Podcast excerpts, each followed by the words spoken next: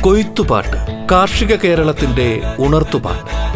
മലയാള മണ്ണിന്റെ കാർഷിക വിജയഗാഥകളും നൂതന കൃഷിരീതികളും.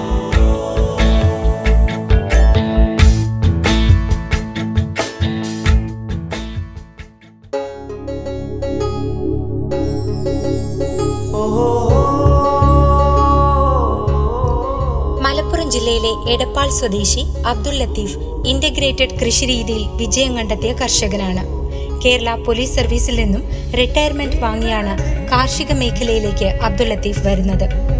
സംസ്ഥാന സർക്കാരിന്റെ കർഷകോത്തമ അവാർഡ് മലപ്പുറം ജില്ലാ മൃഗസംരക്ഷണ വകുപ്പിന്റെ അവാർഡ് തുടങ്ങിയ പുരസ്കാരങ്ങളും അദ്ദേഹത്തിന് ലഭിച്ചിട്ടുണ്ട്. ഇന്റഗ്രേറ്റഡ് കൃഷി രീതികളെ കുറിച്ച് അബ്ദുൽ ലത്തീഫ് സംസാരിക്കുന്നു.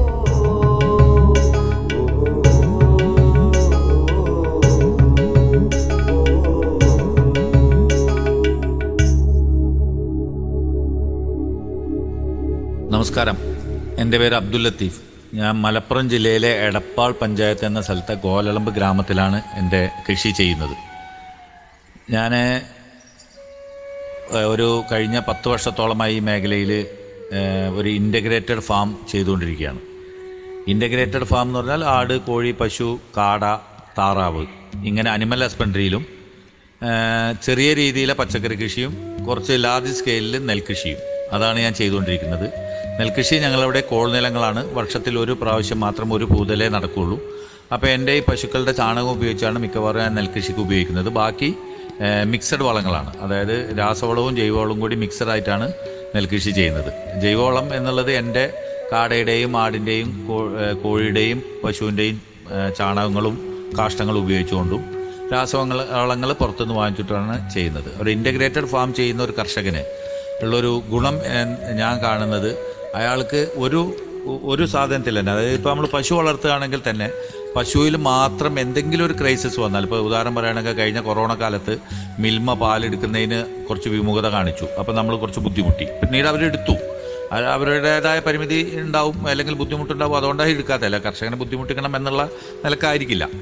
അപ്പോൾ അത് അതുകൊണ്ട് ഞാൻ ഒരു പശുവിനെ വളർത്തുകയാണെങ്കിൽ മാത്രം ഞാൻ ഫ്രെഡായി പോകും അതേ സ്ഥാനത്ത് ഞാൻ കുറച്ച് രീതിയിലെ മുട്ടക്കോഴികൾ ഒരു പത്ത് ഇരുന്നൂറ് മുട്ടക്കോഴികൾ വളർത്തുന്നുണ്ട്. പത്ത് ഇരുന്നൂറ് കാ താറാവ് വളർത്തുന്നുണ്ട്. അഞ്ഞൂറ് കാട. അപ്പോൾ എന്റെ ഒരു കൺസെപ്റ്റ് എന്താണെന്ന് വെച്ചാൽ ഇന്റഗ്രേറ്റഡ് ഫാമർ ഇനത്തിൽ കൂട്ടി എണ്ണത്തിൽ കുറക്കുക എന്നുള്ള ഒരു കൺസെപ്റ്റാണുള്ളത് അതായത് വിവിധ ഇനങ്ങൾ കൂട്ടുക. അതായത് കാട കോഴി താറാവ്. അപ്പോൾ നമ്മൾ ഈ പിന്നെ പശുവിന്റെ പാൽ വീടുകളിൽ എത്തിക്കുന്ന അവർക്ക് തന്നെ ഇത്തരം സാധനങ്ങൾ നമുക്കൊരു മാർക്കറ്റിംഗ് രീതിയിൽ ചെയ്യാൻ പറ്റും. കർഷകൻ നേരിടുന്ന ഒരു പ്രശ്നം മാർക്കറ്റിംഗ് ആണ്. മാർക്കറ്റിംഗ് എന്ന് പറഞ്ഞാൽ നല്ല രീതിയിൽ മാർക്കറ്റിംഗ് ചെയ്യുക. ഇപ്പോൾ സൊസൈറ്റി കൊണ്ടു കൊടുത്ത പാൽ എത്ര കൊണ്ടു കൊടുത്താലും അവർ എടുക്കും. അതുകൊണ്ട് അതൊരു മാർക്കറ്റിംഗ് രീതിയായില്ല. നമ്മളത് വീടുകളിൽ കൊണ്ടു കൊടുക്കുകയും മൂല്യവർദ്ധിത വസ്തുക്കൾ ഉണ്ടാക്കുമ്പോഴൊക്കെയാണ് ഒരു കർഷകൻ ആ മേഖലയിൽ പിടിച്ചു നിൽക്കാൻ പറ്റുള്ളൂ. എല്ലാം കൂടി ബാലൻസ് ചെയ്ത് പോകാൻ പറ്റുള്ളൂ. അപ്പോൾ ഞാൻ എന്റെ ഒരു അഭിപ്രായത്തിൽ ഒരു ഇന്റഗ്രേറ്റഡ് ഫാർമർ ആവുകയാണ് ഒരു കർഷകൻ നല്ലത്. ഒരു അമ്പത് സെന്റ് പുരയിടമുള്ള ഒരു വീടും ഒരു അമ്പത് സെന്റും സ്ഥലമുള്ള ഒരു കർഷകന് അവന്റെ കൃഷിയിടത്തിൽ തന്നെ ഒരു ദിവസം മിനിമം ആയിരം രൂപ വരുമാനം ഉണ്ടാക്കുന്ന രീതിയിലുള്ള ഒരു കൃഷി രീതി. എന്തൊക്കെ ചെയ്യാം? ഒരു അഞ്ച് പശുവിനെ വളർത്താം ഒരു പത്ത് ആടിനെ വളർത്താം ഒരു ഇരുന്നൂറ് മുട്ടക്കോഴിയെ വളർത്താം ഒരു പത്തുനൂറ് നൂറ്റമ്പത് താറാവിനെ വളർത്താം ഒരു അഞ്ഞൂറ് കാടയെ വളർത്താം. പിന്നെ ഞങ്ങളുടെ മല മലപ്പുറം ജില്ലയിലെ വട്ടംകുളം പഞ്ചായത്തിൽ എടപ്പാൾ പഞ്ചായത്തിന്റെ തൊട്ടടുക്കുന്ന വട്ടംകുളം പഞ്ചായത്തിൽ ഒരു senior veterinary surgeon mister doctor Mohan Kumar ഇപ്പോൾ റിട്ടയർഡായി കഴിഞ്ഞ ഒരു മാസത്തിനുള്ളിൽ. പുള്ളിയുടെ നിർദ്ദേശാനുസരണം അല്ലെങ്കിൽ പുള്ളിയുടെ ഐഡിയ വെച്ചിട്ട് ഞാനൊരു സ്മോൾ സ്കെയിൽ ബ്രോയിലർ കോഴി വിപണനം ചെയ്ത് തുടങ്ങിയിട്ടുണ്ടായിരുന്നു. അതായത് നൂറ് കോഴികളുടെ യൂണിറ്റ് ദിവസങ്ങൾ ഇടപെട്ട് വളർത്തി അതിനെ കട്ട് ചെയ്ത് പാക്ക് ചെയ്ത് നമ്മൾ വീടുകളിൽ എത്തിച്ചു കൊടുക്കുക. അപ്പോൾ നമുക്കൊരു നൂറ് കോഴിയുടെ വിപണനം നടത്തുമ്പോൾ നമുക്ക് കിട്ടുന്ന ചെറിയ ലാഭം അല്ലെങ്കിൽ ചെറിയ മിച്ചങ്ങൾ ലാഭം എന്ന് പറയാൻ പറ്റില്ല അതിൽ നിന്ന് കിട്ടുന്ന ഒരു വരുമാനം. നമുക്ക് ഒരു നാലോ അഞ്ചോ യൂണിറ്റുകളായിട്ട് ഒരു മാസത്തിൽ ഒരു നാല് യൂണിറ്റ് എങ്കിലും ഓപ്പറേറ്റ് ചെയ്യാം. നൂറ് കോഴികളുടെ ഒരു നാല് യൂണിറ്റെങ്കിലും ഓപ്പറേറ്റ് ചെയ്യാൻ പറ്റുമെന്നാണ് കരുതുന്നത്. അപ്പോൾ അങ്ങനെയാവുമ്പോൾ നമ്മുടെ ഈ ഒരു ഇന്റഗ്രേറ്റഡ് സിസ്റ്റത്തിൽ ഒരു കർഷകന് അവന്റെ കൃഷിയിടത്തിൽ തന്നെ അവൻ സ്വയം ചെയ്യുന്ന ഒരു തൊഴിലെന്ന നിലയ്ക്ക് ഫാമിലിയുടെ സപ്പോർട്ടും കൂടി ഉണ്ടെങ്കിൽ നമുക്കൊരു നല്ലൊരു വരുമാനം ഉണ്ടാക്കിയെടുക്കാൻ പറ്റുമെന്നാണ് കരുതുന്നത്. ഇനി ഇത് ഏത് രീതിയിൽ ചെയ്യണം എങ്ങനെ ചെയ്യണം എന്നൊക്കെ എല്ലാ കർഷകർക്കും പറയാം. പക്ഷേ ഞാനൊരു കർഷകൻ എന്നുള്ള നിലയ്ക്ക് എന്റെ അഭിപ്രായങ്ങൾ പറയുക എന്നല്ലാതെ എല്ലാ മേഖലയിലും ചിലപ്പോൾ നമ്മളിപ്പോൾ ഞാൻ പറയുന്നത് ഒരു പശുവിന് പത്ത് ലിറ്റർ പാൽ കിട്ടുന്ന ഒരു പശുവിന് ആറര കിലോ ഗരാരം കൊടുക്കണം മുപ്പത് കിലോ പുല്ല് കൊടുക്കണം ഏഴ് കിലോ വൈക്കോൽ കൊടുക്കണം എന്ന് പറഞ്ഞാൽ ചില ഭാഗത്ത് ഈ പുല്ല് അവൈലബിൾ ആയിരിക്കില്ല. അപ്പോൾ പിന്നെ ആ റേഷ്യോ പറയുന്നതിൽ എനിക്ക് ഒരു ഗുണം ചെയ്യും തോന്നില്ല എന്താണോ ആ കർഷകൻ ആ പശു നിലനിന്ന് പോകുന്ന എക്കണോമിക്കലായിട്ട് മുതലാവുന്ന രീതിയിൽ അതിനെ വളർത്താൻ പറ്റുമോ ആ രീതി ആ കർഷകനെ അവലംബിക്കണം എന്നാണ് അവിടെ കിട്ടുന്ന മെറ്റീരിയലുകളും അവിടെ കിട്ടുന്ന റോ മെറ്റീരിയലുകളും ഒക്കെ ഉപയോഗിച്ചുകൊണ്ട് ആ പശുവിനെ അഞ്ച് പശുവിനെങ്കിലും മിനിമം നല്ല രീതിയിൽ വളർത്താൻ അയാൾക്ക് സാധിക്കുമെങ്കിൽ അയാൾ അതിൽ സക്സസ് ആവും. അത് നമ്മൾ വേറൊരു സ്ഥലത്ത് ഇപ്പോൾ റേഡിയോ പരിപാടി എന്ന് പറഞ്ഞാൽ കേരളത്തിൽ മൊത്തം നടന്നാൽ എല്ലാ സ്ഥലത്തും എല്ലാ സാധനങ്ങളും അവൈലബിലിറ്റി ആവില്ല.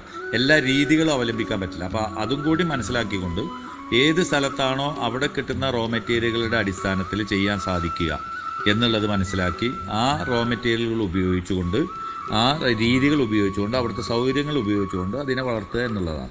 അപ്പോൾ പശുവിൽ നിന്ന് തുടങ്ങുകയാണെങ്കിൽ ഞാൻ വളർത്തുന്നത് ഇപ്പോൾ പത്ത് പന്ത്രണ്ട് പശുക്കളെയാണ്. എനിക്ക് പുല്ല് ഞങ്ങൾ കുറച്ചെല്ലാം വെച്ച് പിടിപ്പിച്ച പുല്ലുകളുണ്ട്. എല്ലാം വലിയ രീതിയിലില്ല. പക്ഷെ ഞാൻ പത്ത് നൂറ് ഏക്കർ നെൽകൃഷി ചെയ്യുന്ന ആളായതുകൊണ്ട് എന്റെ കയ്യിൽ ഈ വൈക്കോൽ അതായത് കച്ചി എന്ന് പറയുന്ന സാധനം അവൈലബിൾ ആണ്. അപ്പോൾ നമ്മൾ കൊയ്ത്ത് കഴിഞ്ഞാൽ തന്നെ ഞങ്ങൾ രണ്ട് ഷെഡിലെ വൈക്കോലുകൾ കൂടുതൽ സൂക്ഷിച്ചു വെക്കും. അത് നമുക്ക് നല്ല രീതിയിൽ ഉപയോഗിക്കാൻ സാധിക്കും.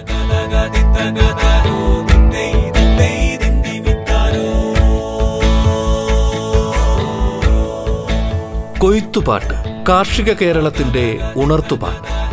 മലയാള മണ്ണിന്റെ കാർഷിക വിജയഗാഥകളും നൂതന കൃഷിരീതികളും.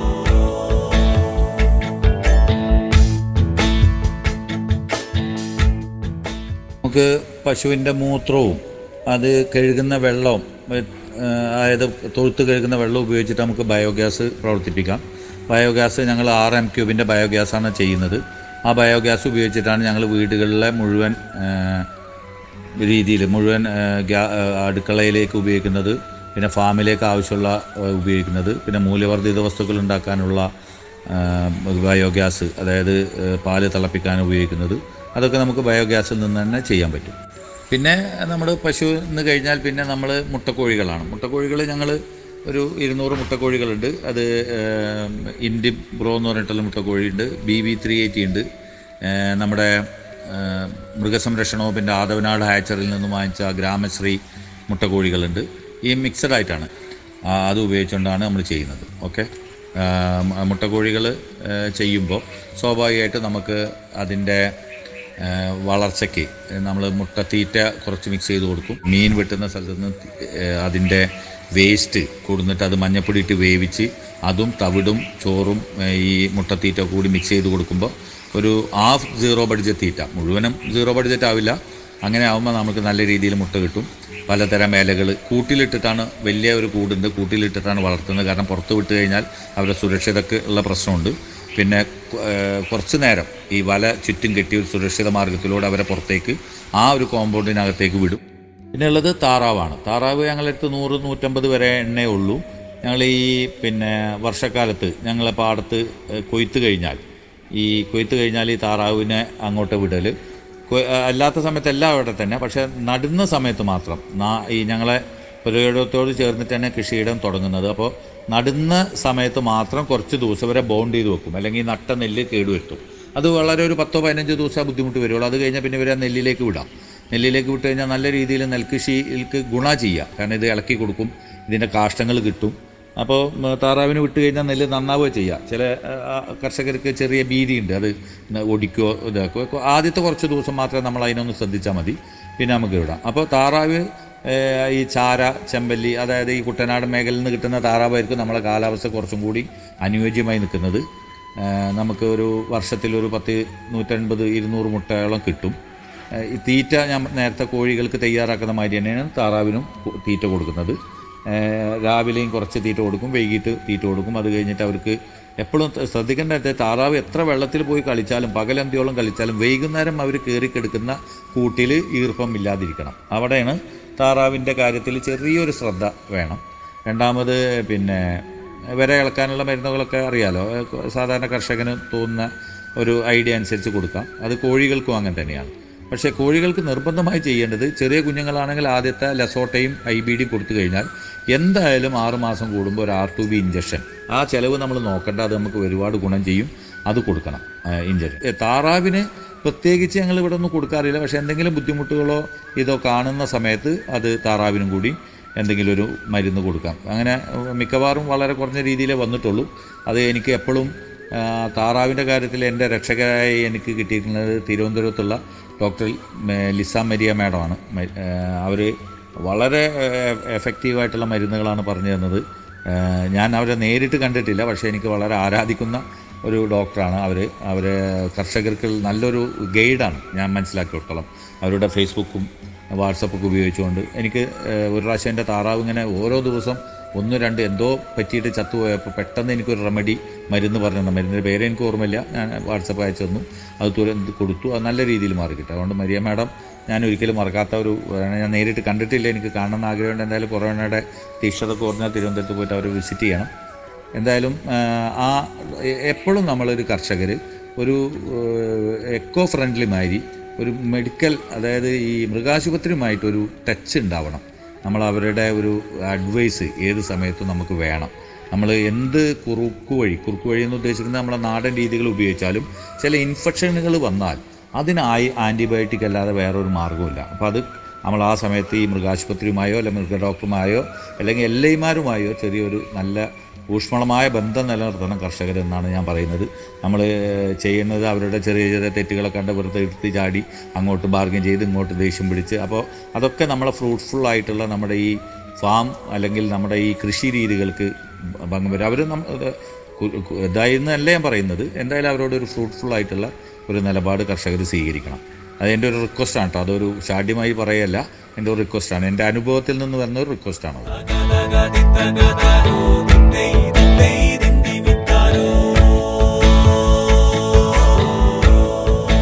കൊയ്ത്തുപാട്ട് കാർഷിക കേരളത്തിന്റെ ഉണർത്തുപാട്ട്. മലയാള മണ്ണിന്റെ കാർഷിക വിജയഗാഥകളും നൂതന കൃഷിരീതികളും. ഇടവേളയ്ക്ക് ശേഷം കൊയ്ത്തുപാട്ട് തുടരും.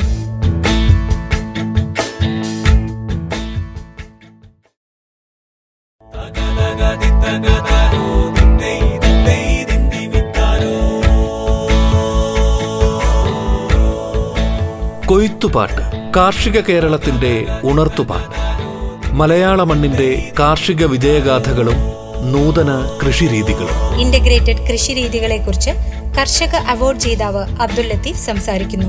തുടർന്ന് കേൾക്കാം കൊയ്ത്തുപാട്ട്. പിന്നെ ഞാൻ ഈ അനിമൽ ഹസ്ബൻഡറി സെന്റർ പിന്നെ ചെയ്യുന്നത് ഈ ബ്രോയിലർ കോഴിയാണ്. അതായത് നൂറ് യൂണിറ്റിന്റെ ബ്രോയിലർ കോഴിയാണ് ഞാൻ ചെയ്യുന്നത്. നൂറെണ്ണാണ് ഒരു സമയത്ത് ഇറക്കുള്ളൂ. അപ്പോൾ ആളുകൾ പറയും നൂറെണ്ണായിട്ടൊക്കെ കിട്ടും അങ്ങനെയൊക്കെ കിട്ടും. നമ്മളവിടെ വലിയ രീതിയിൽ വിതരണം ചെയ്യുന്ന ഏജൻസികളോട് നമുക്കൊരു നൂറെണ്ണം ചിലപ്പം ആയിരം എണ്ണം ഇറക്കി കൊടുക്കുന്നതിനെക്കാട്ടി ഒന്നോ രണ്ടോ രൂപ നമ്മളൊരു കോഴിക്കുഞ്ഞിന് കൂടുതൽ കൊടുക്കേണ്ടി വരും നിൽക്കുക. എന്നിരുന്നാലും നമ്മളവിടെ എത്തിച്ചേരാൻ അവർക്ക് മടിയില്ല. ഞങ്ങൾക്ക് കൊപ്പത്തുള്ള ഒരു നൗഫൽ എന്ന് പറഞ്ഞ ഒരാളാണ് എനിക്കിവിടെ എത്തിച്ചേരൽ ഞാൻ ഇതുവരെ പുള്ളിയെ കണ്ടിട്ടില്ല ഒക്കെ ഫോണിലൂടെയുള്ള കമ്മ്യൂണിക്കേഷനേ ഉള്ളൂ. എന്തായാലും തരുന്നത് ഞാൻ ചെയ്യുന്നത് എന്താ വെച്ചാൽ അത് ഞാൻ നേരത്തെ സൂചിപ്പിച്ചില്ലേ ഈ എന്റെ ഇവിടെ വട്ടംകുളം പഞ്ചായത്തിലെ മൃഗാശുപത്രി senior veterinary surgeon doctor Mohankumar സാറാണ് എന്റെ അതിന്റെ ഗുരു. പുള്ളിയുടെ ഒരു നിർദ്ദേശാനുസരണമാണ് ഞാനത് തുടങ്ങിയത്. നല്ല രീതിയിൽ വിജയിച്ചു പോകുന്നുണ്ട്. അത് ഒന്നാം തീയതി ഒരു നൂറ് കോഴിക്കുഞ്ഞുങ്ങൾ ഇറക്കിയാൽ പിന്നെ പത്താം തീയതി ഇറക്കുക. പിന്നെ ഇരുപതാം തീയതി മുപ്പതാം തീയതി. അങ്ങനെ നാല് ബാച്ചായിട്ടാണ് നൂറ് കോഴിക്കുഞ്ഞുങ്ങൾ ഇറക്കുക. അത് ഇറക്കി അതിനെ വളർത്തി നമ്മളൊരു പത്ത് ദിവസം കൊണ്ട് അതായത് ഒന്നാം തീയതി ഇറക്കിയത് മുപ്പത്തഞ്ചാമത്തെ ദിവസം റെഡിയാവും അത് ഒരു പത്ത് ദിവസം കൊണ്ട് ഒരു പത്തെണ്ണം വീതം നമുക്ക് ദിവസം വിറ്റാൽ മതി. വെട്ടി കട്ട് ചെയ്ത് പാക്ക് ചെയ്തിട്ട് വീടുകളിൽ എത്തിക്കുമ്പോൾ ഒരു കോഴിയിൽ നിന്നോ പത്ത് നാൽപ്പത് രൂപ നമുക്ക് സാധാരണ മിച്ചം കിട്ടാറുണ്ട്. അപ്പോൾ നമുക്കൊരു നൂറ് കോഴി വളർച്ച ചെറിയൊരു തുക. അങ്ങനെ നമുക്കൊരു നാല് ബാച്ചൊക്കെ വിട്ടാൽ ഒരു കർഷകൻ എന്ന അല്ലെങ്കിൽ അയാൾക്ക് ഒരു മാസത്തിൽ ചിലവ് കഴിഞ്ഞ് പോകാനുള്ള പൈസ അതിൽ നിന്ന് കിട്ടും. ഇറച്ചി നമ്മൾ ശ്രദ്ധിക്കേണ്ടത് ആളുകളുടെ പിന്നെ ഈ ഫേ ഡെലിവറി അവർ വീടുകളിൽ എത്തിച്ചു കൊടുക്കുകയാണെങ്കിൽ നല്ല രീതിയിൽ ഓർഡർ കിട്ടും. നമുക്കും അതാ സൗകര്യം. കാരണം നമ്മൾ അവരായിട്ടൊക്കെ ക്ലോസ് ആയി കഴിഞ്ഞാൽ തലേ ദിവസം അവർ പറയുകയാണ് എനിക്ക് നാളെ ഒരു കോഴി വേണമെന്ന് പറഞ്ഞാൽ നമ്മൾ ആ അങ്ങനെ ഒരു പത്താൾ വിളിക്കുകയാണെങ്കിൽ ആ പത്താൾക്ക് വേണ്ടിയിട്ട് കട്ട് ചെയ്ത് റെഡിയാക്കിയാണ്ട് എത്തിച്ചു കൊടുത്താൽ ഒരു മണിക്കൂർ ഒന്നര മണിക്കൂർ കൊണ്ട് നമുക്ക് ആ കോഴിയെ വിപണനം ചെയ്യാം. ഇത് ഇത് ഞാൻ പറഞ്ഞില്ലേ എനിക്കിത് ഇങ്ങനെ പറഞ്ഞു ഫലിപ്പിക്കാൻ ഒരു ക്ലാസ് രൂപത്തിൽ ചെയ്യാൻ അറിയില്ല. എന്നാലും എന്റെ ഒരു എക്സ്പീരിയൻസ് ആണ് ഞാൻ പറയുന്നത്. എന്റെ ഫോൺ നമ്പർ ഞാൻ ലാസ്റ്റ് പറഞ്ഞുതരാം. ആളുകൾക്ക് എന്നെ വിളിച്ചിട്ട് എന്റെ ചെറിയ ഉപദേശം. അതായത് എനിക്ക് ഞാൻ പറഞ്ഞില്ലേ അതിൽ വലിയൊരു തിയററ്റിക്കൽ ഇത് അറിയുന്ന ആളല്ല. എന്നിരുന്നാലും എന്റെ എക്സ്പീരിയൻസ് എനിക്ക് ഷെയർ ചെയ്യാനായിട്ട് യാതൊരു മടിയില്ല.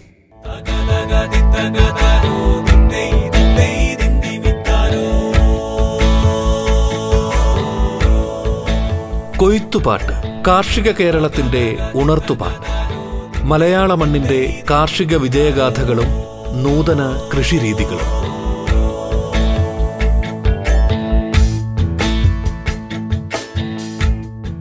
താറാവ് കഴിഞ്ഞാൽ പിന്നെ നമ്മൾ ചെയ്യുന്നത് കാടയാണ്. കാട വലിയൊരു രീതിയിലെ ഇൻകം കാടത്തിൽ നിന്ന് നിങ്ങൾ പ്രതീക്ഷിക്കേണ്ട. പക്ഷേ ഇത്തരം മേഖലകളിലൊക്കെ ഇപ്പോൾ നമ്മൾ പാൽ കൊണ്ടു കൊടുക്കുന്ന വീട്ടിൽ ഒരു കാട അമ്പത് കാടമുട്ട വേണമെന്ന് പറഞ്ഞാൽ നമുക്ക് എത്തിക്കാൻ പറ്റണം.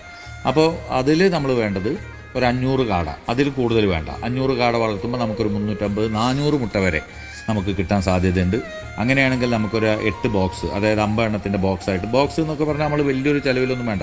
നമ്മുടെ ബേക്കറിയിൽ വിൽക്കുന്ന ഈ പേസ്ട്രി കേക്കൊക്കെ കൊടുക്കുന്ന സമയത്ത് കണ്ടിട്ടില്ലേ? ചെറിയൊരു ബോക്സ്. അത് ഏകദേശം ഒന്നര രൂപ ഒക്കെ വില വരുള്ളൂ. അത് വാങ്ങിക്കുക. ഒരു അമ്പത് കാടമുട്ട നൂറ് രൂപയ്ക്ക് കൊടുക്കാം ബോക്സിലാക്കിയിട്ട്. ഹാൻഡിൽ ചെയ്യാൻ നല്ല സൗകര്യങ്ങളായിരിക്കും.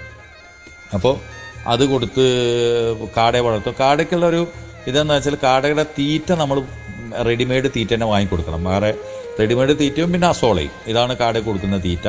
നല്ല രീതിയിൽ കാടമുട്ട കിട്ടും. ആ രീതിയിൽ കൊടുത്താൽ തീറ്റ പല പല കമ്പനികളുണ്ടെങ്കിലും ഞങ്ങളിവിടെ കൃഷി എന്നൊക്കെ പറഞ്ഞ എസ് കെ എം എല്ലാ രീതിയിലുള്ള തീറ്റകളും കിട്ടും. അപ്പോൾ അത് കൊടുക്കുക. ഒരു അഞ്ഞൂറ് കാട. കൂടുതൽ എണ്ണ ആവുമ്പോൾ നമുക്ക് മുട്ട വിപണനം ചെയ്യാൻ ബുദ്ധിമുട്ടാവും. അപ്പോൾ ഏകദേശം ഒരു വർഷം വരെ നല്ല രീതിയിൽ മുട്ടയിടും. പക്ഷെ കാട എടുക്കുമ്പോൾ ശ്രദ്ധിക്കേണ്ടത് നല്ല ഏജൻസിയിൽ നിന്നും വിത്ത് കാട എടുക്കണം.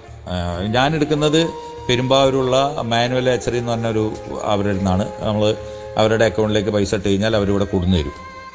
നാൽപ്പത്തിരണ്ട് രൂപ നാൽപ്പത് രൂപ നാൽപ്പത്തിരണ്ട് രൂപയായിട്ടാണ് അവരുടെ വില. നല്ല ഏച്ചറി ആകുമ്പോൾ അവർ അതിൽ എക്സ്പീരിയൻസ് ആകുമ്പോൾ നമുക്ക് നല്ല രീതിയിൽ മുട്ടിടുന്ന നല്ല കാടകൾ കിട്ടും. ഇപ്പോൾ ഞങ്ങൾ മലപ്പുറം ജില്ലയിലും പല സംരംഭങ്ങളിലും കിട്ടാനുണ്ട്. എന്തായാലും അത് അവരോട് ബന്ധപ്പെട്ട് നിങ്ങൾക്ക് നിയർ ബൈ എവിടെയാണ് കിട്ടുക എന്നുള്ളത് കർഷകർ നോക്കി ചെയ്യണം. ഞങ്ങൾ പാലിൽ നിന്ന് മൂല്യവർദ്ധിത വസ്തുക്കൾ ഉണ്ടാക്കുന്നതാണ്. തികച്ചും എന്റെ ഫാമിലിയാണ് വൈഫാണ് അത് ചെയ്യുന്നത്. അവർ ദിവസം ഒരു പത്ത് മുപ്പത് ലിറ്റർ പാൽ തിളപ്പിക്കും അതിന്റെ ക്രീം എടുക്കും. ബാക്കി പാലിൽ ഉറകൊഴിച്ചിട്ട് അതായത് ഞങ്ങൾ തൃശ്ശൂർ മണ്ണൂത്തിയിലുള്ള ഒരു കൾച്ചർ നമ്മളെ വെറ്റിനറി കോളേജിൽ നിന്ന് കൾച്ചർ ഷാ ശ്യാമ മേഡം എന്ന് പറഞ്ഞിട്ട് അവർ അവരാണ് എനിക്ക് കൾച്ചർ തരാറ്. ആ കൾച്ചർ ഉപയോഗിച്ചുകൊണ്ടാണ് നമ്മൾ ഈ തൈര് ചെയ്യുന്നത്. അപ്പോൾ തൈരിനും ടേസ്റ്റ് കൂടും. ബാക്കി ക്രീം സെപ്പറേറ്റർ ക്രീം മാറ്റി ആ ക്രീമിനെ വീണ്ടും പുളിപ്പിച്ച് നെയ്യാക്കി കൊടുക്കും. വളരെ ആവശ്യക്കാർ വല്ല ഓർഡറുകൾ ഉണ്ടെങ്കിൽ ചെറിയ രീതിയിൽ പനീറും ചെയ്തു കൊടുക്കും. ഇത് മൂന്നുമാണ് ഇപ്പോൾ ഞങ്ങളവിടെ വിപണനത്തിൽ കുറച്ചും കൂടി ഈസി ആയിട്ടുള്ളത്. അതുകൊണ്ടാണ് അത് മാത്രം ചെയ്യുന്നത്. അതായത് പാൽ തിളപ്പിക്കുന്നു ക്രീം സെപ്പറേറ്റ് ചെയ്യുന്നു ബാക്കി പാലിൽ ഉറകൊഴിച്ച് തൈരാക്കുന്നു. അത് ചെറിയ അഞ്ഞൂറ് മില്ലിയുടെ പാക്കറ്റുകളിലാക്കിയിട്ട് വിതരണ കടകളിൽ കൊടുക്കുന്നു. ഇരുപത്തഞ്ച് രൂപയാണ് അഞ്ഞൂറ് മില്ലിക്ക് വില. മുപ്പത് രൂപയ്ക്കാണ് കടക്കാരത് വിൽക്കുന്നത്. അപ്പോൾ നമുക്കൊരു ചെറിയ നമുക്കൊരു ഒരു ലിറ്റർ പാലിൽ നിന്ന് ഒരു അമ്പത് രൂപ അല്ലെങ്കിൽ നാൽപ്പത്തഞ്ച് രൂപയോളം കിട്ടും. നല്ലൊരു രീതിയിൽ അതിന്റെ ക്രീമും കിട്ടിക്കഴിഞ്ഞാൽ ഏകദേശം തൈരും നെയ്യും കൂടി വിൽക്കുമ്പോൾ അത് തൊണ്ണൂറ് രൂപയോളം മൂല്യം വരും.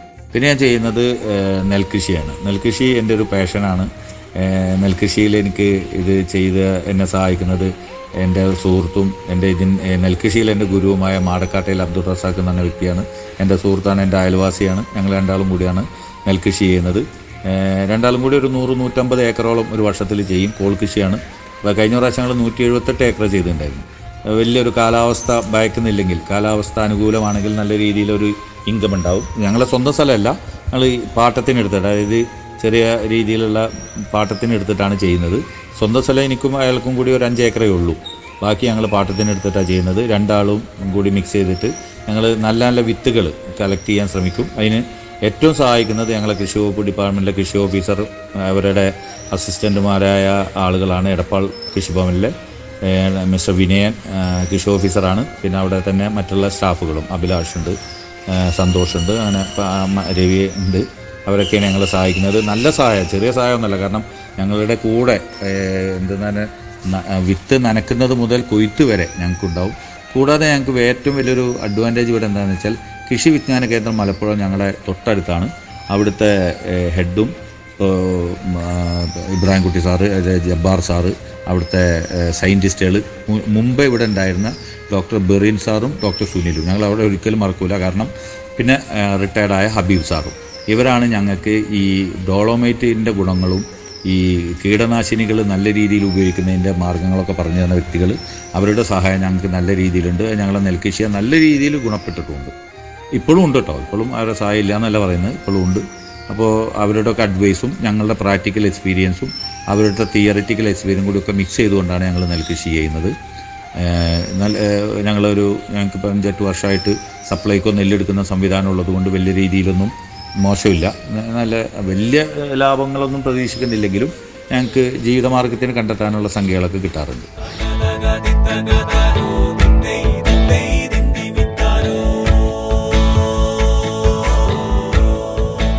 കൊയ്ത്തുപാട്ട് കാർഷിക കേരളത്തിന്റെ ഉണർത്തുപാട്ട്.